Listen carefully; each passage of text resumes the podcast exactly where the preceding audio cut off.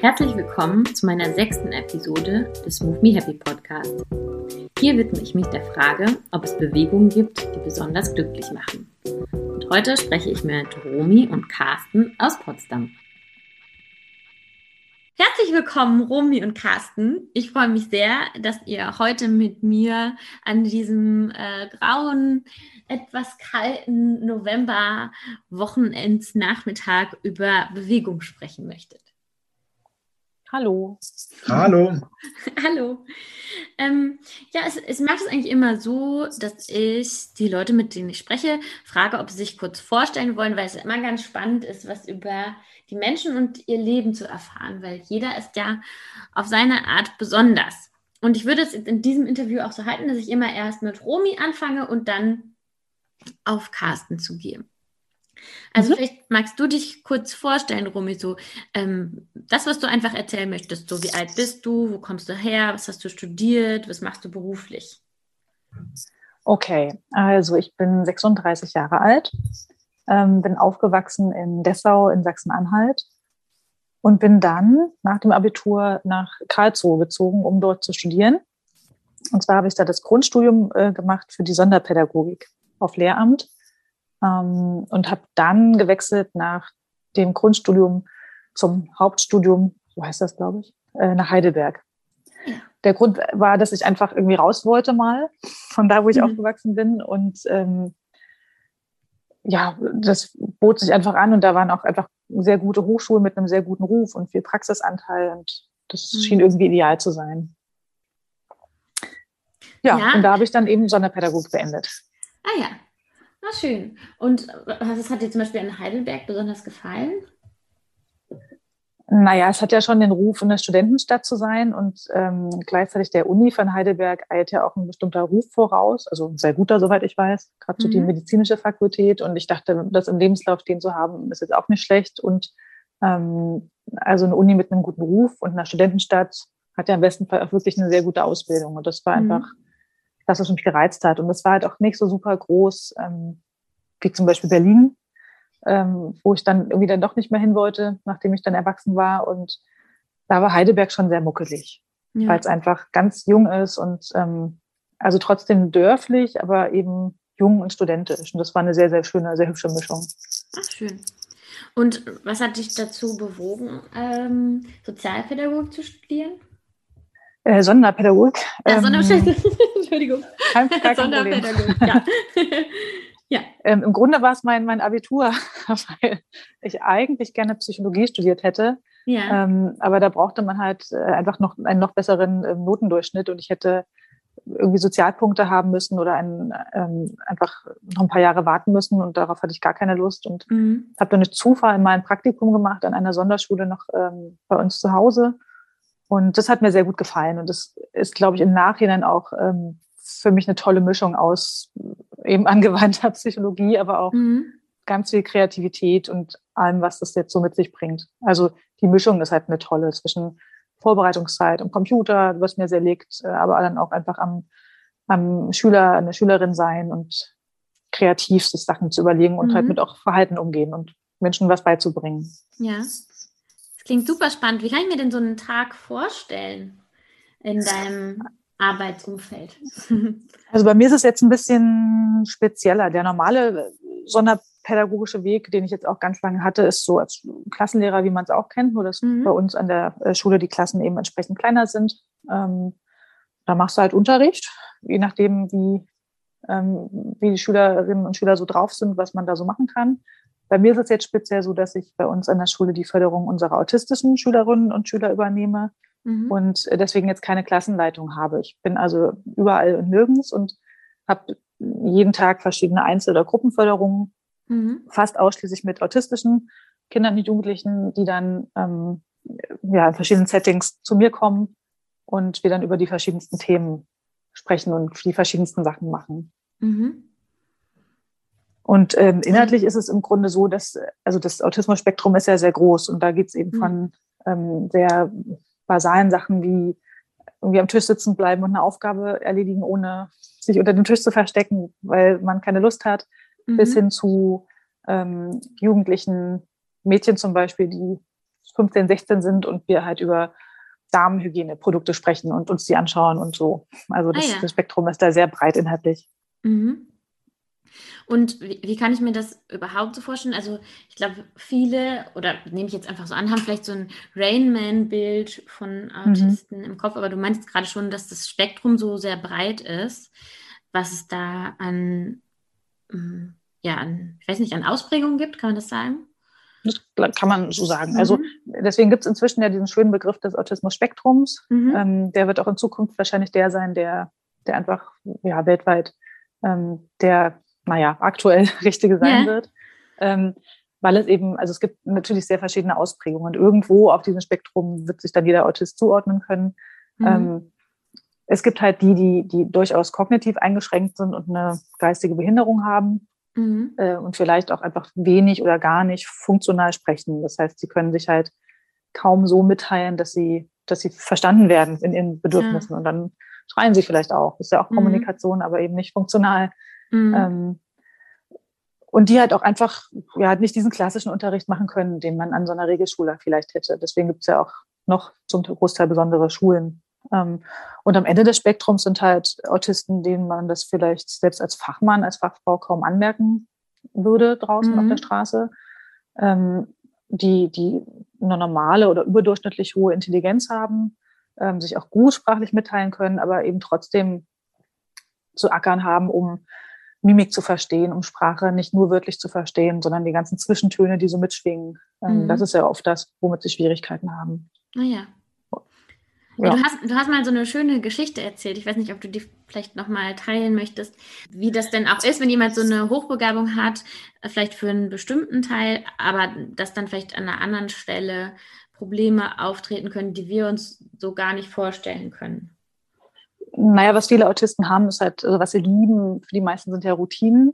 Mhm. Und das kann ja was sehr Schönes sein. Wir alle haben ja Routinen und es ist mhm. auch gut, wenn man die gemeinsam mit den Schülerinnen und Schülern irgendwie aufbaut. Natürlich bauen sich viele Autisten auch selber Routinen auf. Also man will das ja vielleicht gar nicht, aber wenn der Schüler dreimal am gleichen Platz gesessen hat, dann glaubt er natürlich auch beim vierten Mal, dass er da sitzt und das kann dann zu Schwierigkeiten führen. Und mhm. das Beispiel, was du meinst, war von dem einen Jungen, der über eine durchschnittliche, normale Intelligenz verfügt, mhm. äh, auch nach einem regen Lehrplan geschult wird, also auch ganz normal Noten bekommt ähm, und der aber an dem einen Tag große Schwierigkeiten hatte, ähm, den Tag irgendwie weiter zu gestalten, weil, die, weil der Griff seiner Trinkflasche plötzlich ab war. Der war der Mama irgendwie morgens kaputt gegangen und war dann nicht dran. Und das hat ihn so irritiert, dass er gar nicht mehr wusste, wie er die Trinkflasche jetzt halten kann. Und ähm, das sind Sachen, über die, ja, an die denkt man einfach nicht, wenn man nicht diese Autismusbrille aufhat wahrscheinlich. Und muss dann einfach manchmal Detektiv spielen und gucken, wo jetzt das Problem eigentlich ja. genau ist. Mhm. Ja, ich finde das sehr toll, was du machst. Ja, das ist auch sehr empfehlenswert. Ja. Möchtest du noch was erzählen? Sonst würde ich ganz so abgehackt rüberschwenken zu Carsten. Lass mal den Carsten erzählen. Okay. Das ist jetzt sozusagen, hallo. Ihr seid auch ein, ja hallo Carsten, ein spannendes Paar. Carsten hat sowas ganz anderes gemacht. Ich erzähle es einfach mal aus meiner Perspektive. Du bist einfach sehr, sehr viel gereist bis vor kurzem, oder? Genau, also einfach klingt äh, in, der, in dem Fall auch schon. Also es waren dann wirklich teils lange, teils sehr außergewöhnliche, teils sehr spannende und abenteuerliche Reisen dabei. Und es ist jetzt nicht sowas wie, ich fahre mal zwei Wochen irgendwo hin oder selbst ich mache mal irgendwie vier Wochen oder zwei Monate irgendwo Auszeit. Also im Grunde kann man sagen, ich war fast zwanzig Jahre unterwegs, ja. Mhm. Und jetzt bin ich so ein bisschen gesprungen, weil es auch so ein kompletter Cut ist jetzt zwischen euren beiden äh, Lebensgeschichten bisher. Magst du auch kurz erzählen, wo du herkommst und wo du aufgewachsen bist und was du so gemacht hast?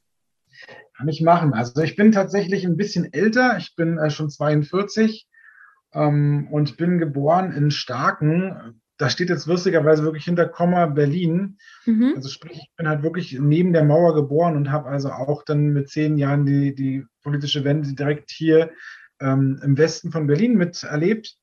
Und bin auch in der Gegend aufgewachsen, habe hier studiert. Ich habe es dann tatsächlich irgendwie noch geschafft, ein Studium sowohl zu beginnen als auch zu beenden. Das hat dann aber irgendwie zwar thematisch bei mir ganz viel angerichtet, aber ich habe nie diesen Beruf ergriffen. Das war nämlich Stadtplanung. Mhm. Und bin dann allerdings schon na, spätestens Ende des Grundstudiums immer mal wieder und dann auch danach vermehrt auf Reisen gegangen, habe im Tourismus gearbeitet, äh, habe Auszeiten genommen, habe mir meinen Rucksack oder ein Auto geschnappt und bin losgezogen. Und jetzt tatsächlich, ähm, da, da war gerade so eine Pandemie und die hat das Reisen so ein bisschen äh, eingeschränkt und äh, mhm. das war aber auch für mich die Zeit, wo das Reisen denn, wie sagt man so schön, ob des Erreichens der meisten Ziele, die man sich gestellt hatte, äh, sowieso gerade am Ende oder der Inbegriff war zu enden und das hat dazu geführt, dass ich nach Potsdam zurückgekommen bin. Mhm. Und ja, es klingt sehr spannend und auch so wie Romis Geschichte, jetzt nicht so ganz durchschnittlich sozusagen. Magst du, gibt es irgendwie, ich weiß nicht, ob ich die Frage stellen soll, gibt es irgendwie was, was besonders dir im Gedächtnis geblieben ist? Also gibt es irgendwie die schönste Reise oder die verrückteste Reise oder das schönste Land oder irgendwie sowas? Ähm, lustigerweise eigentlich genau nicht. Mhm. Das ist wahrscheinlich eine der größten Erkenntnisse, die ich dann am Ende meiner, meiner langen Reisen mitbekam, dass ich halt dieses Ranking, dieses Vergleichen ähm, gar nicht mehr so wirklich machen kann. Also mir würde, da ich ja im Tourismus und der Reiseleitung ganz viel gearbeitet habe, auch auf Schiffen, äh, mir wurde ganz oft die Reisefrage nach der schönsten Reise, nach dem schönsten Ort gefragt und irgendwann war dann so für mich schon fast so eine Anwaltschaft, äh, in der Antwort zu sagen, nee, es gibt's nicht, es gibt nicht den schönsten Ort, es gibt nicht die schönste Reise, ähm, weil für mich dann irgendwann klar wurde, dann bräuchte ich nicht mehr reisen, wenn ich immer nur vergleichen will mit mhm. dem, was ich schon mal hatte. Ich habe auch negative Erlebnisse damit gehabt. Ich habe zum Beispiel, nachdem ich zwei Jahre in Australien unterwegs war, gleich im Anschluss ähm, fast ein Jahr noch Neuseeland mit rangehängt. Und äh, so schön wie das klingt und so spannend wie das klingt und so klug wie auch die Überlegung war, man will nicht ständig hin und her fliegen mit, mhm. mit Transkontinentalflügen, sondern bleibt dann gleich dort unten in der Ecke.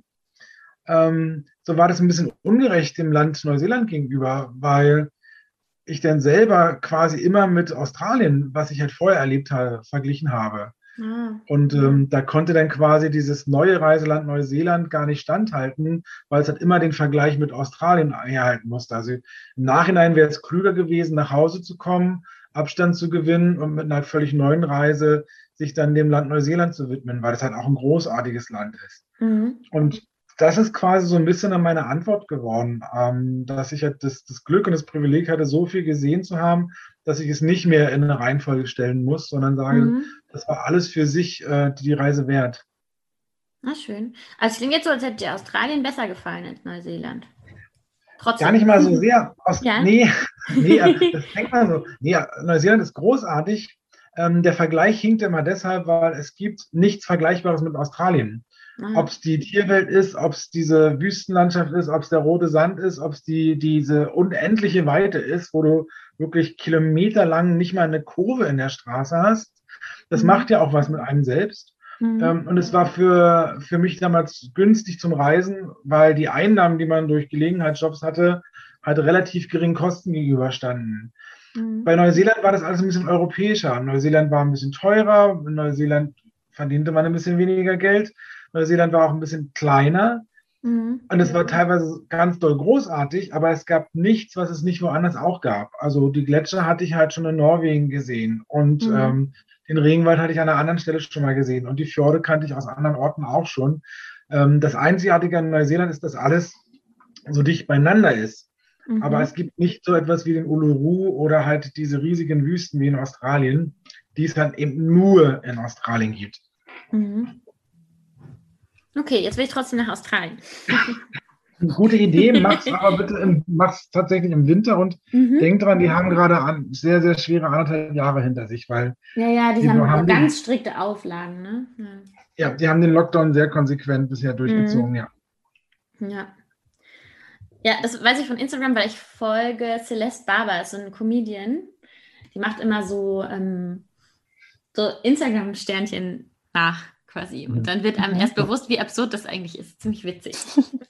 Also der australische Humor ist tatsächlich großartig und, ja. und, und nicht zu Unrecht sehr, sehr erfolgreich. Naja. Mhm. Ja gut, danke schön, dass ihr ähm, so was Spannendes aus eurem Leben äh, mit mir und den potenziellen ZuhörerInnen geteilt habt. Ähm, ich würde dann auch jetzt wieder so ganz abgehackt überleiten zum Thema Bewegung. Weil das ist ja das eigentliche mhm. Thema äh, meines Podcasts, ob es Bewegungen gibt, die besonders glücklich machen. Und mhm. genau, also euch beide, wie es da jetzt so dazu gekommen ist, dass wir uns heute unterhalten. Einerseits natürlich, weil wir uns einfach so äh, schon öfter unterhalten haben und vor allem auch, weil ich euch beide eigentlich so wahrnehme, als wärt ihr immer in Bewegung, sobald ihr irgendwie Möglichkeiten dazu habt. Also ihr seid am Wochenende immer viel unterwegs, vor allem so mit dem Rad, mit dem Hund und jetzt seit dem letzten Frühjahr auch mit dem Kanu viel. Genau. Und ich würde, glaube ich, anfangen mit der Frage, wie ihr denn mit dem Thema Bewegung in Berührung gekommen seid. Also vielleicht, weiß nicht, ich würde anfangen sozusagen mit Romy und dann äh, mit Carsten, sodass wir die Struktur so ein bisschen beibehalten. Romy, wie, wie bist du denn mit Bewegung in Berührung gekommen? Also zum Beispiel hast du als Kind getanzt oder Gymnastik gemacht oder bist du hm. immer schon Kanu gefahren? Nee, gar nicht. Also die ehrliche Antwort wäre, ich bin mit Bewegung eigentlich nur in Bewegung äh, in Berührung gekommen, wenn das äh, meine Eltern wollten. Weil ich glaube, also in meiner, in meiner D N A ist keine Sportskanone drin. Mhm. Ähm, ich hatte halt Glück, dass ich immer ein sehr großes und ein sehr schlankes Kind war und alle immer dachten, ich sei super sportlich, aber eigentlich wollte ich auch gerne irgendwie auf der Couch sitzen. Und das ist auch heute nicht so viel anders, um ehrlich zu sein. Mhm. Ähm, Meine Eltern wollten immer, dass ich mich bewege, weil natürlich klar ist, so wie wir das jetzt auch bei ähm, als Erwachsene sehen, dass es eben toll ist für ein Kind, sich zu bewegen und einen Mannschaftssport zu machen, ne, und was zu haben, mhm. was man dann gut kann. Und ähm, ich habe ganz viele Sachen ausprobiert als Kind. Ähm, also ich habe ganz am Anfang habe ich Tennis gespielt, auch mhm. eigentlich super unerfolgreich. Also ähm, ich glaube, ich war also unabhängig von der von der motorischen Komponente war ich auch gar nicht blickig genug, da irgendwie eine Art Regelverständnis zu haben oder auch, geschweige denn, irgendwie schlau zu spielen, dass der Gegner den Ball nicht bekommt. Also ich habe das Gefühl, im Nachhinein habe ich es halt irgendwie gemacht, aber überhaupt nicht geblickt, was ich da mache. So. Und ähm, dann haben wir mich irgendwie wieder abgemeldet dann vom Tennis und dann habe ich eine Weile mal Volleyball gespielt, weil Freunde von mir Volleyball gespielt hatten. Danach war ich mal für exakt eine Stunde beim Karaoke, äh, Karaoke beim Karate. Wow. ähm, auch schön. Hat sich angefühlt wie Karaoke. So, wenn man richtig gut tanzt. Bewegungskaraoke. Also wir lassen das drin. ähm, beim, beim Karate, das war eine Probestunde. Ja. Ähm, weil mein Vater, glaube ich, das wollte. Der dachte so, naja, damit sie sich dann auch verteidigen kann im Zweifel mal, ne? Und du musst aber was tun. Und ähm, dann stand ich mit, äh, mit einer, die das schon länger machte, gemeinsam auf der Matte. Und wie gesagt, es war halt so eine Probestunde. Und sie wollte, glaube ich, zeigen, was sie kann. Und sie konnte eine Menge und schlug mir direkt mit ihrer Handkante so gegen meine Halsschlagader. Und ich mm. ging zu Boden, sah Sternchen und war dann halt auch nie wieder gesehen. Ja, das war ähm, dann Karate. Das war meine Karate-Erfahrung. Ja. So, dann war ich einige Jahre im, äh, im Karnevalsverein. Mhm. Aber das kam auch wieder so ein bisschen, weil, weil meine Schulfreundin da war und ähm, meine Eltern das, glaube ich, irgendwie ganz cool fanden auch.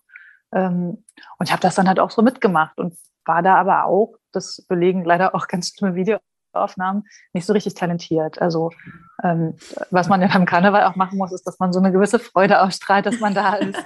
Irgendwie sieht man mir das nicht so an. Also das war halt so klassisch irgendwie. Ich habe halt diese Choreografie getanzt und das habe ich mhm. auch gut gemacht. Aber dieses, ich habe jetzt hier Spaß und ich mache das ja auch, um euch zu unterhalten, diese ganze Attitude, die hatte ich da irgendwie auch überhaupt nicht. Also das war auch nichts. Mhm. Und dann war einfach ganz lange Pause. Während des mhm. Studiums habe ich auch nichts gemacht.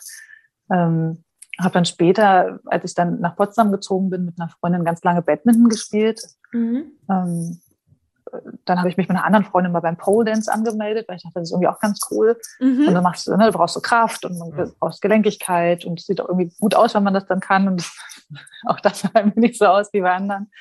Ähm, und dann habe ich so, Zumba du musst dann auch viel gemacht. Mit, also du bist ja so groß, ne? Ich glaube, das ist dann auch viel anstrengender. Also das weiß ich gar nicht. Ich glaube, mir fehlten einfach die Muckis. Also ich, ich habe ganz viel versucht, tatsächlich über meine langen Arme und Beine versucht äh, zu, zu ähm, kompensieren. Ja. Aber am Ende fehlten mir einfach Muskeln. Und dann meinte ja. auch wirklich unsere Trainerin, also ich muss halt einfach, also es galt Gott sei Dank für alle, nicht nur für mich, wir müssen mhm. halt einfach auch zwischen den sieben Tagen, in denen wir uns dann, in diesem Rhythmus wir uns sehen, auch einfach Muskeln aufbauen und Sport machen. Mhm. Und das passte mir natürlich auch überhaupt nicht. Ja, dann habe ich ganz lange Zumba gemacht. Das hat mir tatsächlich großen Spaß gemacht, Ach, cool. weil das sich eben auch nicht so wie Sport anfühlte. Ne? Das war, mhm. da war der Raum dunkel, man konnte rumtanzen und trotzdem auch, das war eine tolle Mischung aus ähm, Kopfarbeit und Bewegung, weil man sich ja schon auch konzentrieren muss und schauen muss, was der da vorne macht mhm. und sich im besten Fall auch was einprägen muss. Und dann schloss irgendwann das äh, Fitnessstudio und dann war das auch vorbei. Und dann mhm. hatte ich eine ganz lange Pause, bis ich dann Carsten kennenlernte und wir dann angefangen haben, eben Fahrrad zu fahren. Ah ja, und Kanu. Und Kanu, genau, ja. Genau, und, der, und den Hund, den gibt es natürlich auch seit sieben Jahren und äh, der möchte ja auch dreimal täglich raus. Und äh, wir haben vorhin erst festgestellt, dass das wahrscheinlich nicht ultra viel Kalorien verbrennt, aber zumindest dazu führt, dass wir dreimal am Tag rausgehen und einmal davon auch einfach schön lange, egal was es für ein Wetter ist. Ja, und auch spazieren oder dieses Gehen an sich kann ja auch glücklich machen, das haben auch schon so ein paar gesagt. Also ich glaube jetzt nur, habe ich jetzt nicht Podcast, ein Podcast, aber auf dem Instagram-Kanal haben es ein paar gesagt. Mhm. Na klar, also ich hatte ganz oft die Momente, die habe ich auch heute noch, ne? Gerade wenn es draußen ist, so ein, so ein fieses Novemberwetter, dann willst du abends nicht raus. Aber ganz oft gehen wir eben, oder meistens gehen wir zu zweit dann raus, plus Hund. Mhm. Und das ist dann sowieso nochmal schöner, weil man die Zeit ja einfach auch zu zweit verbringt, statt irgendwie alleine draußen rumzurennen. Dann hat das nochmal eine andere qualitative Ebene. Mhm. Ähm, oder auch mittags, wenn man denkt, na, eigentlich bin ich total platt und würde jetzt gerne wirklich mal auf der Couch sitzen, das erste Mal am Tag. Ähm, aber der Hund will natürlich raus und wenn mhm. man dann draußen ist, ist es trotzdem schön. Ja, ähm, ja man muss halt den Hintern hochkriegen. Und ich glaube, das ist auch so mein, mein Thema. Ja. Ja, also sehr, sehr divers, ne? Also du hast gesagt, ja. du bist keine Sportskanone, Karnevalstanz war jetzt nicht so toll, ähm, aber Zumba schon und jetzt auch mit Carsten Fahrradfahren und Kanufahren. Gibt es denn, mhm. würdest du denn trotzdem sagen, es gibt eine äh, Bewegung, die dich besonders glücklich macht? Ich habe lange drüber nachgedacht und ich mhm. glaube, was sich was ich durchzieht ähm, durch alle Sportarten, die ich, ähm, die ich jetzt genannt habe, ist schon auch natürlich so die Dehnung. Das mhm. braucht man wahrscheinlich bei den meisten Sportarten. Ähm, weil das was ist, was, was einen ja sofort einfach entspannt und damit vielleicht sogar auch glücklich macht. Also wenn man ähm, sich vor dem Sport dehnt, ist es sinnvoll, weil es einfach besser vorbereitet. Aber auch an einem Tag jetzt, wo wir eben vorhin ein paar Stunden Fahrradfahren waren, mhm. ich merke das so ganz doll im Nacken heute, ne? Wenn man dann so richtige Bewegung mhm. macht und man spürt so, wie wie das eine schöne Mischung aus Schmerz und Entspannung ist. Das ist, glaube ich, was, was mich am ehesten glücklich macht und was auch ganz schnell, also das, das machst du halt, egal wo du gehst und stehst, kannst du halt dich irgendwie dehnen oder strecken. Mhm. Und deswegen würde ich mich dafür entscheiden. Mhm. Das heißt also, wenn ich das richtig verstanden habe, das, was dich daran glücklich macht, ist, findet schon im Moment, wo du die Übung, sag jetzt einfach mal, machst direkt statt, wenn du eine Mischung spürst aus Schmerz und Entspannung? Genau, also, die, also ich merke das schon auch, stimmt, wir machen noch Yoga, ich habe Yoga vergessen. Ah ja, stimmt. letzten, ja. letzten Winter ganz oft Yoga gemacht und versuchen mhm. es jetzt wieder wenigstens einmal die Woche zu machen. Und das ist ja auch so, dass man bei den meisten Bewegungen schon an seine Grenzen kommt oder bei allen mhm. ja irgendwie an seine Grenzen geht und man guckt dann, ne, wo ist denn die persönliche Grenze? Mhm. Ähm, und das ist schon natürlich auch oft Richtung Schmerz geht oder mhm. Belastung, Schmerz. Also na, Schmerz, man soll nicht, nicht drüber hinausgehen, aber es ist mhm. schon eine Grenze, die man immer spürt in den Muskeln, in den Sehnen. Und ähm, ich finde, solange man da nicht drüber geht, sondern das nur wahrnimmt, ist es ja sogar ein sehr schöner, sehr schönes Gefühl. Mhm. Und Dehnung bedeutet dann ja auch, wenn man es regelmäßig macht, dass man einfach Fortschritte spürt. Mhm. Ähm, und ich finde, das ist beim Sport für so Couch Potatoes für mich ja wichtig, dass man einfach Fortschritte merkt und das mhm. nicht ewig macht und so auf der Stelle steht. Ja. Das heißt, in dem Moment ist es auch einfach, ist es auch sowas, dass du, dass du was spürst, sozusagen. Schon, ja. Ja. ja. Nee, das stimmt. Also, ja, ich mag schon auch gerne so, so Massagen und wenn der Druck mhm. dann einfach auch irgendwie stärker ist oder so. Und das kann man ja durch eine Dehnung ähnlich hervorrufen oder mhm. durch das Rollen über so eine, Carsten, das wird dir helfen. Wie heißt, wie heißen deine Rollen, diese schwarzen? Faszien.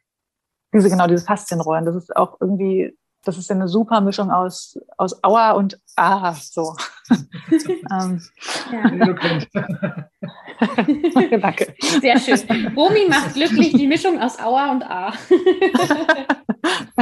Bitte schreib's nicht in die Caption, das könnte falsche Bedürfnisse wecken.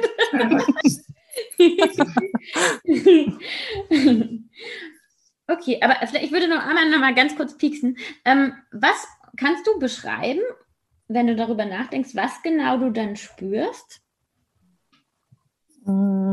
Ich mache gerade mal einmal so eine Schultergesacke gerade. Mhm. Naja, man spürt schon die einzelnen Muskeln und man spürt ja im besten Fall die Verspannung, die man ja mhm. sonst, die ist ja sehr unspezifisch. Also wenn ich sage, meine Schultern sind verspannt, dann ist es ja sehr unspezifisch und das mhm. kann sich ja bis zum Hals und Kopf ziehen. Und ich finde dann, wenn man da so sich so bewegt, dass man versucht, das näher zu lokalisieren, dann spürt man ja dann meistens erst, wo es wirklich auch zieht, wo es weh tut, mhm. um dann irgendwie mit einer bestimmten Bewegung entgegenzuwirken. Mhm. Also am Ende ist es so, so, so seltsam, wie das vielleicht klingt, dieses äh, doch sich dann spüren. Mhm. Ähm, ja.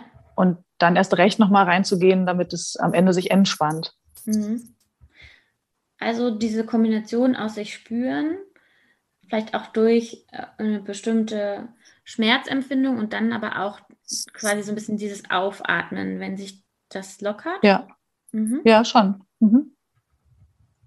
Naja, und ich denke, das ist ja auch das, was, ähm, so wie ich auch Yoga verstanden habe, ne? Dieses mhm. sich einfach mit seinem Körper beschäftigen und sich Zeit dafür nehmen und jetzt nicht mhm. ähm, zu sagen, ich gehe halt irgendwie spazieren, weil der Hund raus muss, sondern dann vielleicht auch wahrzunehmen, irgendwie, ja, guck mal, es tut mir gut und das macht was mit meinem Bein und mit meiner Lunge mhm. und ähm, Und das ist ja, ist ja nochmal potenziert, dieses, dieses sich dehnen, dieses irgendwie jetzt nicht einfach nur dastehen, sondern aktiv sich mit seinen Muskeln zu beschäftigen und das zu spüren. Ja, und ich, ich kenne mich jetzt mit Schmerz an sich nicht so aus, aber das ist ja vielleicht auch, man ist, man wird quasi ja auch gezwungen, vielleicht dann die Aufmerksamkeit darauf zu richten, weil es einfach mhm. wehtut, oder? Kann man das sagen? Ja. Ich weiß nicht, ja. Ich denke schon, klar. Mhm. Ja. Ich, ich werde mich mal mit, äh, ich finde das jetzt spannend, äh, ich glaube, ich werde mich nochmal mit Schmerz beschäftigen. Das interessiert mich jetzt. Okay. Aber das, äh, ja, können wir jetzt nicht jetzt abdecken. Ähm, so. Ja. ja, ja äh, danke, Romy, das war wirklich super spannend. Ja, ich, genau. Äh, ich leite dann jetzt ganz uncharmant über zu Carsten und würde dich jetzt fragen, was deine Bewegungsgeschichte so ist, wie du zur Bewegung gekommen bist, was du jetzt gerne für Bewegungen machst sozusagen oder an Bewegung oder Sport und dich dann auch fragen, ähm, natürlich, ob es eine Bewegung gibt, die dich besonders glücklich macht. Und würde ich jetzt einfach reden lassen. Ja, Ähm, gut, ich glaube, alle Fragen auf einmal kriege ich nicht beantwortet, aber nee. ähm, ich glaube, bei mir sind es zwei Sachen und das ist wahrscheinlich auch so, ich bin so ein kleiner Nerd schon immer gewesen und auch viel verkopft ähm, und das eine ist tatsächlich, dass ich Bewegung gar nicht mal so sehr mit Sport oder körperlicher Bewegung erstmal gleichsetze, mhm. sondern dieses in Bewegung sein immer ganz spannend fand, ob als Kind jetzt schon oder ob dann später auch mal philosophisch und in der Stadtplanung. So dieses, ich war eigentlich immer gerne in Bewegung. Also ich bin immer gerne Bus und Zug gefahren. Ich fand jetzt auch irgendwo hinzufahren ziemlich spannend. Ich bin ja dann nicht umsonst so viel auf Reisen gewesen. Das hat jetzt quasi mhm. sowas mit so diese passive Bewegung zu tun. Mhm. Aber ich glaube, die ist viel lebensnah, als wir uns das so in unserem Alltag eigentlich so eingestehen. Also weil ja eigentlich fast alles irgendwie immer aus der Bewegung heraus passiert. Also wenn ich, ich habe dann auch so Theorien aufgestellt, wenn ich irgendwo lang fahre, kriege ich doch viel mehr von dem Ort mit, ähm, als wenn ich irgendwo stationär nur an einer Stelle dann bin und irgendwie wie so ein Publikum nur so da sitze. Mhm. Und das hatte ich, glaube ich, wirklich schon immer und das konnte ich auch irgendwie immer auch in meinem Studium so, so mitnehmen, so diese, diese Komponente, dass auch der, der Zuschauende selber in Bewegung ist, dass das Leben ja irgendwie ständig in Bewegung ist, dass das Reisen ja auch eine Art von sich bewegen ist. Mhm. Und das Zweite ist bei mir genau umgekehrt. Also weil ich halt immer schon so ein Nerd war, mhm. war ich nicht nur Couch-Potato, sondern ich war als Kind, ja, also wenn, äh, die, wenn ihr die Serie South Park kennt, da gibt es den Charakter Cartman, der ist so ein bisschen dicker. Und äh, das träfe wahrscheinlich ganz gut auf mich irgendwie zu. Ich war halt wirklich ganz, ganz dolle, stark übergewichtig und fand irgendwie Sport und so überhaupt gar nicht einsichtig, sondern habe halt immer schon so meine Nerd-Aktivitäten gemacht. Und da war Sport auch ganz lange bis ins Teenager-Zeitalter hinein eher was super Unangenehmes. Also klar, wenn du halt der Dickste in der Klasse bist und ihr kennt das vielleicht so aus Filmen oder Geschichten, der Letzte, der gewählt wird beim Fußballspielen, mhm. und der auch gar nicht so wirklich kannte und konnte und der auch eher so auch Angst vor so Rektoren und so hatte. Mhm. Für mich war Sport immer ein Graus. Ja. Und ich hatte dann tatsächlich mit fünfzehn etwa ganz dolle Glück, mhm. weil ich zwei Sachen für mich entdeckt habe, die äh, für mich nichts mit Sport zu tun hatten, die aber sehr viel mit Bewegung zu tun hatten. Das eine war Taekwondo, also kein Karaoke oder Karate wie bei Rom, sondern bei mir war es Taekwondo. Yeah. Und ähm, da hatte ich halt wirklich so einen koreanischen Meister und das war halt für mich eher so eine Art ähm, also Selbstwertaufbau. Also dieses Gefühl zu haben, ich kann etwas mit meinem Körper, ich mache hier ähm, eine Aktivität, die mir so viel Selbstbewusstsein gibt, dass ich später auch in Konflikten gar keine Angst mehr haben müsste. Mhm. Und so fast nebenbei kam dann aber halt natürlich auch ein physischer Trainingseffekt zustande, dass ich also so gerade mit diesem Wachstumsschub Ende der Pubertät ähm, richtig dolle sportlich wurde durch dieses Taekwondo. Mhm. Und das Zweite war, ich musste irgendwie da hinkommen zu diesem Training und auch zur Schule. Und äh, da ist quasi eigentlich meine erste große Liebe entstanden, nämlich die Liebe zum Fahrrad und zum Radfahren. Ah. Weil ich einfach wirklich ähm, Pech hatte im Wohnort und fünfundzwanzig Kilometer Weg, um zur Schule zu kommen oder zum Taekwondo. Und äh, in den schönen Monaten dann wirklich, weil ich irgendwie auch zu blöd war, das zeitlich anders zu organisieren, halt morgens zur Schule, danach zu Hause und abends zum Training und wieder nach Hause mit, mit dem Fahrrad gefahren bin und so mal schnell hundert Kilometer auf dem Tacho waren. Wow, okay. Und, und ähm, dieses Radfahren war quasi für mich in ganz vielen Ebenen wie so eine Befreiung. Also ich mu- musste halt nicht mehr auf Busse warten, sondern konnte selber das bestimmen. Ich mhm. konnte auf einmal einen Sport, den andere nicht so gut konnten wie ich. Also auch mal das Gefühl zu haben, besser zu sein als die mhm. ganzen Cracks und Fußballspielenden Jungs aus der, aus der Peer Group. Ich konnte mich ganz viel bewegen, also auch so dieses unterwegs sein, also sich einfach das Rad zu schnappen und nach Berlin zu fahren und mal gucken, äh, wie kommt man denn von A nach B, aber vielleicht über C und D, weil es total spannende Nebenstrecken gibt. Mhm. Und ähm, das, diese Liebe hat halt nie aufgehört. Also das Radfahren war dann das, was mich quasi die Welt entdecken ließ. Und das jetzt auch gar nicht mal so übertrieben dargestellt, weil ein Großteil meiner Jobs auf Reisen war halt, dass ich Radtouren geleitet habe, als Reiseleiter, mhm. als Guide. Also wenn halt ein Schiff irgendwo angelegt hatte, habe ich mir halt meine zwanzig Gäste geschnappt und wir sind Mountainbike-Touren durch den jeweiligen Hafen und die, die jeweilige Destination gefahren. Mhm. Von norwegischen Bergen über Istan- Städte wie Istanbul, Athen, Reykjavik bis hin zu karibischen Inseln, Mittelmeer. Ich war eigentlich fast überall mit dem Fahrrad mal unterwegs und habe halt das nicht nur mitmachen können, sondern auch selber gestalten können. Mhm. Das hat ja auch was mit Bewegung zu tun. Ich konnte also auch andere Menschen durchs Radfahren auf einmal bewegen. Und so nebenbei kamen dann irgendwie alle anderen Sachen so. Dann habe ich mal Volleyball gespielt, dann habe ich mal äh, Turnier getanzt, dann habe ich mal Musical getanzt, dann ähm, ja, so, so andere Sachen mal ausprobiert, mal Basketball zumindest in der Hand gehalten, das war nicht ganz so erfolgreich. ähm, ähm, und dann halt, ach, teilweise Wandern zählt ja auch dazu, oder halt so dieses... Mhm. Jetzt dieses Kanuboot, was man einfach aufblasen konnte und losziehen ähm, kann auf den, auf den Wasserwegen hier, ähm, da habe ich schon ein bisschen was ausprobiert. Das waren halt nie so ganz komplexe Sachen. Mhm. Ähm, also ich habe jetzt keinen Stabhochsprung oder ähm, Geräteturnen, wo man so wirklich ganz toll viel können muss. Ich habe auch keine wirklich krassen Mannschaftssportarten gemacht, wo ich irgendwie Erfolge einfahren wollte oder konnte, weil ich diesen Wettkampfgedanken nie so, nie so gesehen habe. Aber ich habe schon immer wieder was ausprobiert und war halt viel in Bewegung, um mhm. da den Schlussstrich zu ziehen, ja. Und da muss ich mal einhaken, weil ja. du erlaubst. Ja, natürlich. Ähm, ich, ich finde, also da stapelst du jetzt sehr tiefer. Ich finde, du machst ja gerade aus einer Sportart wie Fahrrad, was ja für die meisten eher Mittel zum Zweck ist. Und wenn man sich Fahrradfahren vorstellt, dann geht es halt, ne, dass die Beine sich einfach da so in der typischen Bewegung bewegen. Das geht ja bei dir schon darüber hinaus. Also du erkennst ja ähm, die, die Feinheiten dieser Sportart und weißt ja auch rein taktisch, wie komme ich jetzt einen Berg hoch, ohne dass ich danach K O bin oder sogar absteige. Ähm, oder die verschiedenen Arten des Fahrradfahrens und dass man, äh, welche Rolle die Sitzposition spielt oder die Länge und Breite des Lenkers. Ne? Das sind ja Feinheiten. Das, insofern ist die Sportart an sich für dich vielleicht nicht so komplex, aber du machst es dir ja so komplex, dass du deswegen auch ein, ein sehr guter Radfahrer bist und damit, damit ja auch ein sehr guter äh, Fahrradfahrlehrer in dem Fall, jetzt zum Beispiel bei uns. Ähm, Also du gestaltest dir so eine einfache Sportart schon auch komplexer.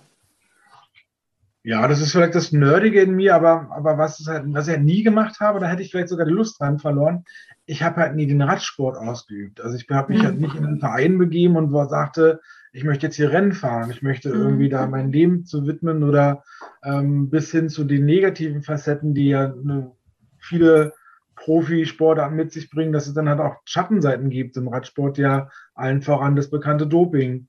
Also ich habe mich da halt nie in, in diesen Wettkampfgedanken und in diesen, das ist jetzt mein sportliches Leben ähm, mhm. hineingebracht, wo man dann wirklich was über Taktik und über äh, Mannschaftskonstellationen und über welche Rennen liegen mir eigentlich und welche nicht und da spielt ja auch wieder Geld eine Rolle.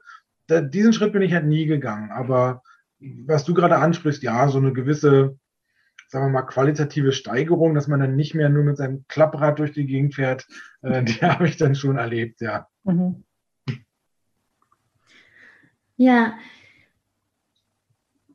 das ist wirklich interessant. Ähm, Jetzt ist Maike sprachlos. Ja, ich bin sprachlos. ähm, gut, ähm, ich versuche mal den Faden wieder zu finden. Also, was ich mir gemerkt habe ist, oder was ich so aufgeschnappt habe, ist, dass du gesagt hast, deine Liebe zum Radfahren hat nie aufgehört. Ich würde daraus schließen, sozusagen, dass Radfahren an Bewegungen deine große Liebe ist, sozusagen. Und weiß nicht, ob du das auch so unterschreiben würdest, aber hätte ich jetzt so rausgehört, sozusagen, und würde dann vermuten, dass wahrscheinlich eine Bewegung, die dich besonders glücklich macht, auch im Radfahren liegt. Ja, zwingt sich quasi fast so auf, war also, äh, nee, also es gab auch im Taekwondo ganz großartige Bewegungsabläufe, es gab auch beim Tanzen natürlich ganz tolle Sachen, aber mir ist es irgendwann, ich glaube vor fünfzehn Jahren, als ich mit einem Kumpel, mit dem ich auch viel Rad gefahren bin, mal drüber gesprochen habe, mal aufgefallen, so dieses, ähm, so ein bisschen so in, in bestimmten Phasen beim Bergfahren in Trance zu sein, aber auch ganz gezielte, ähm, Akzente, also wir sagen sowas dann mal so rumzucken oder auch mal einen Antritt oder auch mal einen Angriff zu machen oder einfach nur an einer Serpentinenkurve ein bisschen geschmeidig in den Wiegetritt zu gehen. Mhm. Ähm, das sind schon die Sachen, die wahrscheinlich dann, ähm, wenn ich diese Frage, so wie von dir gerade gestellt bekomme, mhm. antworten will, das ist schon das, was quasi mir am meisten Freude bereitet, ja. Mhm. Also das Radfahren an sich oder gibt es da auch eine bestimmte Bewegung, die dich besonders glücklich macht? Eine bestimmte Phase. Mhm. Also ich weiß nicht, ob ihr, ob ihr euch das mal mit, mit vorstellen wollt, wenn ihr so Bilder habt von, ich sage jetzt mal wirklich ein Rennrad. Also man muss ja da unterscheiden, das hat Romy ja richtig gesagt. Ich fahre ja nur mehrere Sachen, so Stadtrad und Mountainbike und ähm, ähm, aber eben auch Rennrad. Und beim Rennrad ist ja das berühmteste diese, diese Tour de France und da ja immer ganz entscheidend ähm, die Bergetappen, wo die halt die Berge hochfahren. Mhm. Und da gibt es so diesen, diesen stilistischen Unterschied, dass es Rennfahrer gibt, wir nennen die immer die kleinen, leichten Bergziegen, die fahren viel im sogenannten Wiegetritt. Also die, die gehen quasi aus dem Sattel heraus und bewegen ihren Oberkörper quasi über den Lenker so ein bisschen und bringen mhm. damit quasi die Wattzahlen auf die Pedale, um diesen Berg hochzufahren. Und die können das, weil die halt so leicht sind und weil die quasi mit ihrem Puls- und Herz-Kreislauf-System nicht so viel Körpergewicht tragen müssen. Mhm. Und dann gibt es diejenigen, die äh, im Sitzen da hochfahren. Und ähm, im Sitzen gibt es dann stilistisch die meisten Unterschiede bei denen, die richtig gut sind. Also so ein Miguel Indurain und Jan Ullrich auch in den neunziger Jahren. Die sahen halt so aus, als wenn sie gerade eine Sonntagstour machen. Und dabei fuhren die aber halt mit, mit fünfundzwanzig Kilometer pro Stunde einen schweren Berg für zwei Stunden lang hoch. Und es sah immer gegenüber diesen Leuten im Wiegetritt super überlegen, fast schon arrogant gegenüber aus, weil sie halt noch die Kraft haben, äh, im Sitzen stilecht, ohne im Oberkörper wackeln zu müssen, ohne die Grimassen zu ziehen, da halt hochfuhren, während ihre Nebenleute halt da irgendwie rumackerten. Mhm. Und da hat der Wiegetritt so ein bisschen so einen schlechten Ruf, weil man sagt, naja, wenn du es halt nicht, nicht so stilsicher kannst, dann musst du halt deinen Körper irgendwie mitnehmen. Mhm. Und dabei gibt es aber eigentlich eine Phase, die viele übersehen, dass auch die richtig guten, stilechten Fahrer ähm, an den Stellen, wo sie vielleicht selber einen Akzent setzen wollen, während so einer einstündigen Bergfahrt, wo mhm. sie vielleicht den anderen auch mal nerven wollen oder wenn man jetzt alleine fährt, ohne Wettkampfgedanken, wo man einfach merkt, oh, da wird jetzt die Kurve ein bisschen steiler, Mhm. Da gehe ich mal ganz kurz aus meinem richtig stilsicheren im Sitzen, im Sattel sitzen raus und gehe mal kurz für diese Kurve in einen leichten Wiegetritt, um mhm. einfach diese Geschwindigkeit zu halten. Das ist quasi so eine Sache, die diesem Kumpel und mir beim Gespräch mal aufgefallen ist. Ähm, das hat was richtig, ja, so edles, edel, edles, schönes Wort, edles, mhm. ähm, befreiendes, beflügelndes, so dieses, ich bin in der Lage, ich bin noch nicht so k o, dass ich um mich herum gar nichts mehr wahrnehme, ähm, gewollt und intentional mal kurz aus dem Sattel zu gehen, meine Beine zu vertreten, die Geschwindigkeit zu halten, vielleicht sogar ein bisschen schneller zu werden, um diese Kurve rumzufahren und danach aber wieder äh, ohne Geschwindigkeitsverlust mich in diesen Sattel reinzubegeben. Das mhm. ist das, was, was ich auch selten erlebt habe, und das ist aber jedes Mal richtig schön, wenn man dann merkt so, oh wow, ich bin anscheinend gut in Form, das, das klappt, ich kann das. Mhm. Okay, ich versuche das mal runterzubrechen. Also was ich Versuch gehört habe, was ich gehört habe ist, was du da so emotional mit verbindest, ist, dass es sich edel anfühlt und befreiend und beflügelnd und dass du die Geschwindigkeit halten kannst und dass es ein Aspekt ist, dass du quasi gerade ähm, ja, körperlich fit genug bist dafür. Ja. Mhm. Mm. Ja, ich versuche, was zu finden, wie ich da näher nachfragen kann. Ähm, du hast ja eigentlich sozusagen schon beschrieben, wie sich die Bewegung für dich anfühlt mit diesen drei Wörtern, ähm, die dich besonders glücklich macht. Ist es dann, ist es dann, ist es, es ist eine Phase, hast du gesagt, ne? Das heißt, es ist nicht so eine Bewegung an sich, oder? Nee, genau. Also das ist ja das, was... Ähm Also dahingehend vielleicht nochmal danke dir, Romy, für dieses, es ist gar nicht so unkomplex. Also wenn man zum Beispiel einen Berg hochfährt, dann ist, dann mhm. rede ich jetzt von Bergen, die, wo es mal zwanzig Kilometer berghoch geht. Also wo man so einen Alpenpass oder ähm, so eine Skistation in Frankreich hochfährt. In Deutschland gibt es wenig Vergleichbares, vielleicht im Schwarzwald. Und wenn man es ganz viel mit Augenzwinkern nimmt, dann vielleicht noch hier sowas mit den, den Brocken in, äh, im Harz, wo man wirklich mal über mehr als vierzig Minuten berghoch fährt. Mhm. Und wenn man, wenn man, warum auch immer, also ich glaube ja auch in meinem Kopf ist da was falsch gepolt, also mir macht das halt Spaß. Die meisten würden ja sagen, so wie kann man denn so sein, warum soll denn Berghochfahren Spaß bringen? Mir macht es halt Spaß, ganz dolle sogar. Mhm. Und wenn man das halt macht, dann will man das ja dann irgendwie schon so machen, dass man sagt, ja, ich reiz mich da aus, ich will das mal so schnell fahren, wie es irgendwie möglich ist. Mhm. Und es funktioniert aber nicht, dass du dann den Brocken oder den Großglockner genauso schnell hochfährst wie in Berlin den Grunewaldturm. Mhm. Weil den Grunewaldturm, den gehst du mal kurz in den, in den anaeroben Bereich und hechelst da halt hoch, ähm, weil du weißt, das dauert halt nur fünf Minuten, danach ist es, der Kilometer halt auch vorbei. Mhm. Ähm, da am Großglockner bist du halt zwei Stunden unterwegs. Die Profis brauchen eine Stunde dafür. Auf alle Fälle musst du dich da ein bisschen... arrangieren. Du kannst es also nicht so einfach so herausmachen. Mhm. Und natürlich gibt es dabei Phasen, wo du dich ein bisschen übernommen hast, wo du ein bisschen mhm. zu schnell warst, wo auf einmal dein Kopf sagt, was machst du ja eigentlich? Wo dein mhm. Körper sagt, nee, das ist mir jetzt aber eigentlich auch zu anstrengend. Wo deine Lunge sagt, ich kriege gar keine Luft. Ähm, und du musst halt irgendwie deinen Körper darauf einstellen, so, nee, nee, du, du kannst das. Wir haben das geübt, äh, du bist eigentlich trainiert.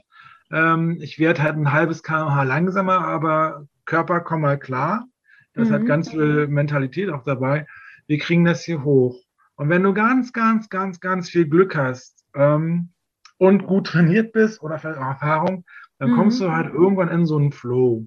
Mhm. Und diesen Flow, vielleicht kann Romy das ja sogar nach ihrer Brockenerfahrung auch bestätigen, ähm, diesen Flow, den erreicht man nicht so leicht, den erreicht man vielleicht beim Joggen, erleben den wohl viele, ähm, Den, den erreicht man aber sonst halt recht schwierig, weil du halt dann auch an Konzentration augenscheinlich verlierst, weil du bist ja quasi dann so mit dem, was du da machst, so sehr im Reinen, dass du, ihr kennt es vielleicht, so dieses, du könntest nach fünf Minuten gar nicht mehr sagen, was du vor fünf Minuten gesehen hast. So wie bei so dieser Sekundenschlaf beim Autofahren, wo du, oh, wie bin ich jetzt hierhin gekommen?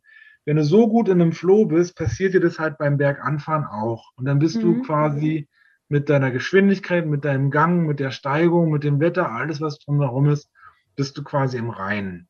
Mhm. Und du kannst ganz, ganz schnell aus diesem Flow wieder rausgezogen werden. Zum Beispiel, wenn eine kleine Steigung kommt oder wenn dich auf einmal doch ein Hungerast erleidet. Und das meine ich mit solchen Phasen. Also so eine Kurve, die einfach nur ein, zwei Prozent steiler ist als der Durchschnitt des Berges, der kann dich halt ganz schnell wieder aus diesem Floh rausreißen. Dann bist du auf einmal nicht mehr bei elf, sondern nur noch bei acht Kilometer pro Stunde und wunderst dich. Und es fühlt sich nicht mehr so gut an.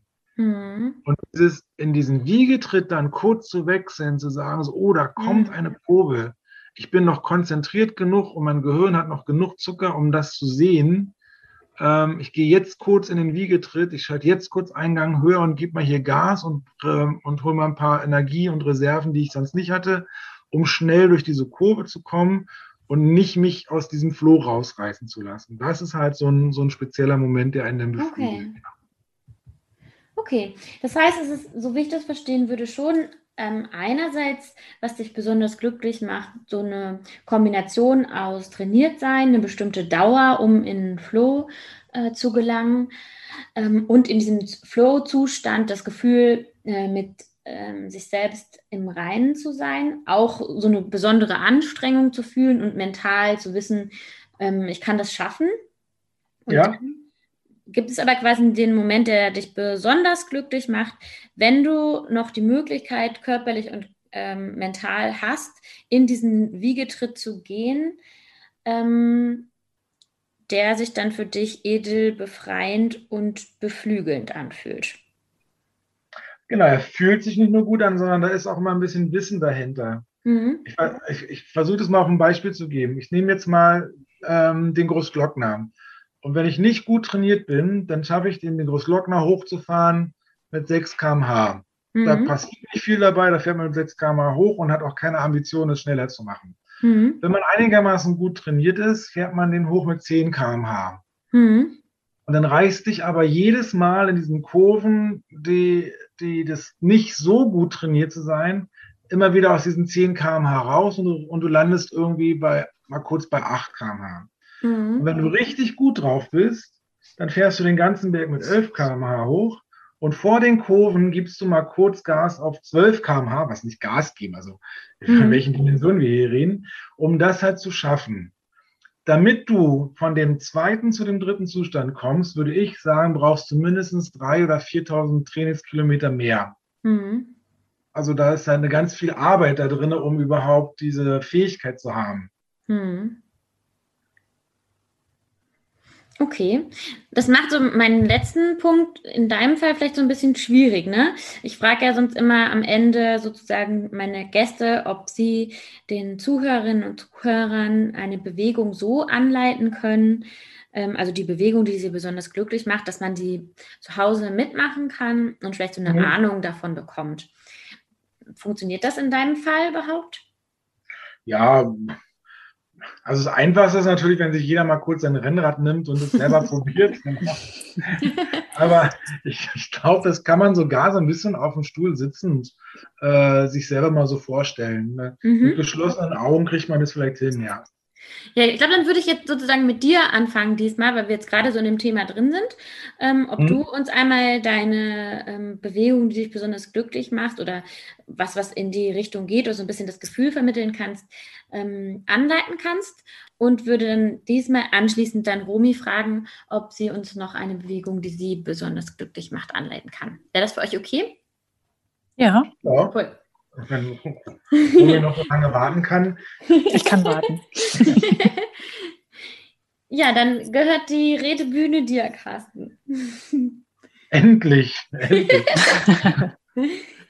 ähm, ja, ich, ich mache es mal, mal so, also wer halt wirklich gerade sitzt ähm, mhm. und sich den Podcast im Sitzen anhört, der möge doch mal kurz quasi mit dem Gesäß ganz weit nach vorne auf seine Sitzfläche vorrutschen. Also so, dass quasi die Beine fast frei sind und man fast wie auf dem Fahrersattel einfach nur ähm, sozusagen, ja, das letzte Stückchen Gesäß ist noch auf dem Stuhl. Und die Idealvorstellung ist sogar, ihr habt einen Tisch vor euch. Mhm. Und dann legt ihr quasi, ähm, dann macht ihr es mal so, dann, dann enden die Knie genau da, wo die Tischkante beginnt und ihr legt eure Hände einfach mal so an die Tischkante so, nach, so mit ran und umfasst diesen Tisch vielleicht auch. Sodass ihr euch vorstellen könnt, euch sogar mal da so rauf zu stützen. So ein bisschen so wie, Ihr kennt es vielleicht so aus, aus Büchern, wenn so ein Chef an einem Schreibtisch sitzt und dann so aufspringt und sich so groß macht. So, so schon mal die Sitzposition, die Hände halten. Mhm. So, und jetzt ist es spannender beim Radfahren, dass wenn man tritt, sollen die Knie nicht nach außen gehen. Man sagt davon, dass sozusagen die Bewegungsebene des Beines nicht verlassen wird. Also wenn ihr jetzt noch sitzt und habt die Hände quasi am Tisch, als wenn es euer Lenker wäre, dann fangt einfach mal an, vor euch so die immer das linke und das rechte Bein abwechselnd, einfach so, indem ihr äh, vorne auf den Fußballen geht, immer so hoch und runter zu machen. Das fühlt sich ja fast schon so ein bisschen an wie Pedalieren. Also einfach, als wenn man gerade Fahrrad fährt und pedaliert. Und das Spannende ist jetzt, da das hier noch die Sitzposition ist, guckt ihr vielleicht auch eure Knie, ja, die sind parallel, die gehen nicht nach außen, das sieht alles schön aus. Und seid schon so wahrscheinlich selber in so einen Rhythmus gekommen, fühlt sich ganz gut an, nicht den Oberkörper bewegen. Und wenn man sich jetzt gerne mit geschlossenen Augen vorstellt, das mache ich jetzt einen Berg lang. Das mache ich jetzt gerade und fahre gerade einen Berg hoch. Und jetzt sehe ich, da vorne wird steiler und ich möchte nicht langsamer werden. Ich bin zwar gerade mit mir in einem Reihen und es sieht auch schön aus, wie meine Beine vor mir hier so treten, aber da vorne wird es ein bisschen steiler. Und kurz bevor es steiler wird, gebt euch quasi einen kleinen Ruck nach vorne, stützt ganz viel Gewicht, ich würde sagen achtzig Prozent eures Gewichts auf eure Hände rauf, macht aber die Bewegung weiter, ihr seid ja immer noch an den Pedalen. Und dann wackelt man so ein bisschen, sieht vielleicht albern aus und ich hoffe, es guckt auch gerade keiner zu, dann wackelt man ja so ein bisschen auch mit dem, mit dem Po dabei in der Luft herum. Und das Spannende ist, dass man das quasi für sich macht, dann, wann ihr es wollt. Nicht, wenn euch der Berg es gebietet oder der Mitfahrer es gebietet, sondern habt die Augen zu, seid im Sitzen, pedaliert vor euch hin und irgendwann sagt er, oh, ich muss jetzt aus dem Sattel raus. Und ich mache das jetzt auch mal und dann gehe ich einfach so hoch, schwing quasi so ein bisschen weiter und da die Ballen immer noch hoch und runter gehen, die Hände aber fest am Tisch sind, bin ich halt in so einem Wiegetritt gewesen. Ich fühle mich schon dynamischer, also ich habe das halt gerade, die Assoziation. Mhm. Jetzt bin ich um die Kurve rum. Jetzt setze ich mich wieder auf den Stuhl vorne, konzentriere mich, dass meine Beine wieder in einer Ebene sind, die Knie wieder parallel und habe halt weiter trainiert und weiter pedaliert. Cool. So, also ich, also ich habe das gerade mal gemacht. Ich weiß nicht, ob ihr auch oder ja. die Zuhörenden. Ja. Also ich habe es auch gemacht. Und du hast es mega gut beschrieben. Ich konnte richtig gut mitmachen. Aber ich fand, wie im, wie im echten Leben auch, ist dieser Wiegetritt schon auch ultra anstrengend. Also ich merke immer, dass es für mich wirklich nur was für kurze Phasen ist. Mhm. Ja, dem, dem gebe ich recht, ja. Das, für mich ist ja. es auch zehn Prozent des Berges höchstens, ja. Ja, und wie hast du es vorhin gesagt, das ist natürlich, wenn man keine Bergziege ist, dann muss man halt ganz viel von seinem Gewicht da einfach hochschleppen und das Gefühl habe ich dann auch immer. Ja, genau. Also ein Indurain und ein und Ullrich konnten es nicht. Die hatten einfach einen ganz anderen Body-Mass-Index, genau. Ja. Mhm. Mhm. Ja gut, ich muss ehrlich zugeben, ich kenne mich mit Radfahren überhaupt nicht aus. Okay, ja, danke schön auf jeden Fall. Das war echt sehr schön beschrieben. Gerne. Ähm, und würde dann jetzt sozusagen Romy die Möglichkeit geben, ihre die oder eine Bewegung, die sie besonders glücklich macht, auch mit äh, uns zu teilen. Na, dann würde ich sagen, ähm, vervollständigen wir das Puzzle, denn mhm. ähm, nach dem Fahrradfahren braucht man auch Dehnung. Stimmt. Ähm, und man denkt, also ich wundere mich manchmal, dass ich das gar nicht so sehr in den Beinen merke, das Fahrradfahren, oder in der Lunge oder in den Armen, sondern in den Schultern, mhm. weil ja diese Sitzposition so eine andere ist und dann allein schon durch den Sattel, den ich sonst beim normalen Fahrradfahren in der Stadt nicht trage, ähm, ist, ist, ist da schon eine andere Anspannung im Schulterbereich. Und deswegen machen wir jetzt was für die Schultern. Okay. Ich würde mhm. vorschlagen, ähm, wir stehen auf. Mhm. Und stellen uns vielleicht einfach schulterbreit auf eine möglichst feste Unterlage. Also einfach, dass ihr gut steht. Mhm. Check. Okay, und ähm, dann lasst ihr die Schultern entspannt runterhängen und zieht sie vielleicht auch ein Stück zurück. Ne? Brust raus, Bauch rein. Der Klassiker, spannt den Bauch an. Und ähm, verschränkt einfach die Hände, die ihr hinter, also ihr lasst die Arme runterhängen und verschränkt die Hände jetzt hinter dem, äh, hinter dem Rücken. So auf Po-Höhe müsste das sein, wenn bei euch anatomisch alles so ist wie bei mir. Und drückt mal jetzt die Arme ganz dolle durch und zieht jetzt die Arme Richtung Boden runter und merkt auch, wie eure Schultern äh, mit runtergezogen werden. Und dabei versucht ihr aber bitte geradeaus zu schauen. Und ihr steht jetzt ganz gerade, vielleicht übertrieben gerade ähm, und schaut nach vorne. Und also ich merke jetzt schon, wie es von der Schulter und im Schlüsselbein sogar wie bei mir zieht. Und das ist das, was ich meinte. Ja. Das gefällt mir schon sehr gut, weil da merke ich eben, heute habe ich hier was gemacht. Und vielleicht könnt ihr, während ihr das macht, auch die Schultern noch weiter zusammenziehen. Die Schulterblätter hinten zusammen, sodass sie sich vielleicht fast berühren oder dass sie sich berühren. Und jetzt lasst ihr mal wieder kurz los und dann schüttet ihr die Arme durch und die Hände und lasst die Schultern auch kreisen. Ihr könnt das einfach beliebig oft wiederholen. Das wäre jetzt so meine spontane Schulterentspannung. Eine Bewegung, die mir unheimlich gut tut nach so einer Fahrradtour und die man ja fast schon beim Zähneputzen nebenbei machen kann. Ohne viel Aufwand. Meine Hände, schwierig. Du weißt doch nicht, wie ich Zähne putze. Doch, eigentlich weißt du das. Dann machen wir die Hände nacheinander einfach. Super, vielen Dank. Ja, fand Gerne. Ich, ich, es war ein schönes Gespräch mit euch und es war wirklich sehr spannend und toll, was ihr alles erzählt habt und auch schön, dass wir eure Lieblingsbewegung sozusagen noch mitmachen konnten. Ja, möchtet ihr noch was sagen oder wollen wir es abrunden? Ich fand es total schön. Also ähm, ich fand insofern, dass, wie ich jetzt am Schluss gesagt habe, die beiden Themen, das waren jetzt zwei Themen im Gegensatz zu deinen anderen Podcast-Folgen, mhm. ähm, die haben sich ja eigentlich sogar ganz gut ergänzt. Ja, fand ich auch. Ja. Also bei mir sogar bildlich, weil ähm, als ich jetzt diese Beinübung gemacht habe, halt auch gerade das Dehnen, ich gucke halt gerade auf unsere vier Fahrräder. Also ja. Die Räder hängen ja bei uns an der Wand. Und die beiden Mountainbikes, die ja gerade noch in Benutzung waren, stehen hier schön aufgeständert. Ähm, also da war der quasi, meine, meine visuelle Wahrnehmung hat sich halt super auch mit den beiden Themen ergänzt. Dann hoffen wir, dass es den ganzen Zuhörerinnen und Zuhörern auch so ging. Ja, genau. Und, und, und, Sattel, und Satteltipps gibt es bei dir, oder? Genau, aber die machen wir äh, off, off camera sozusagen. Ja, genau. Ja, ich, ich danke euch sehr und ähm, ja, ich wünsche euch noch einen schönen Samstagabend ähm, mit, mit ja, einer gemütlichen Novemberzeit und danke euch sehr und freue mich auf euch und bis bald. Ja, danke, gerne. Dass wir dabei sein durften. Bis dann. Schön, dass ihr da wart. Tschüss. Ja. Tschüss.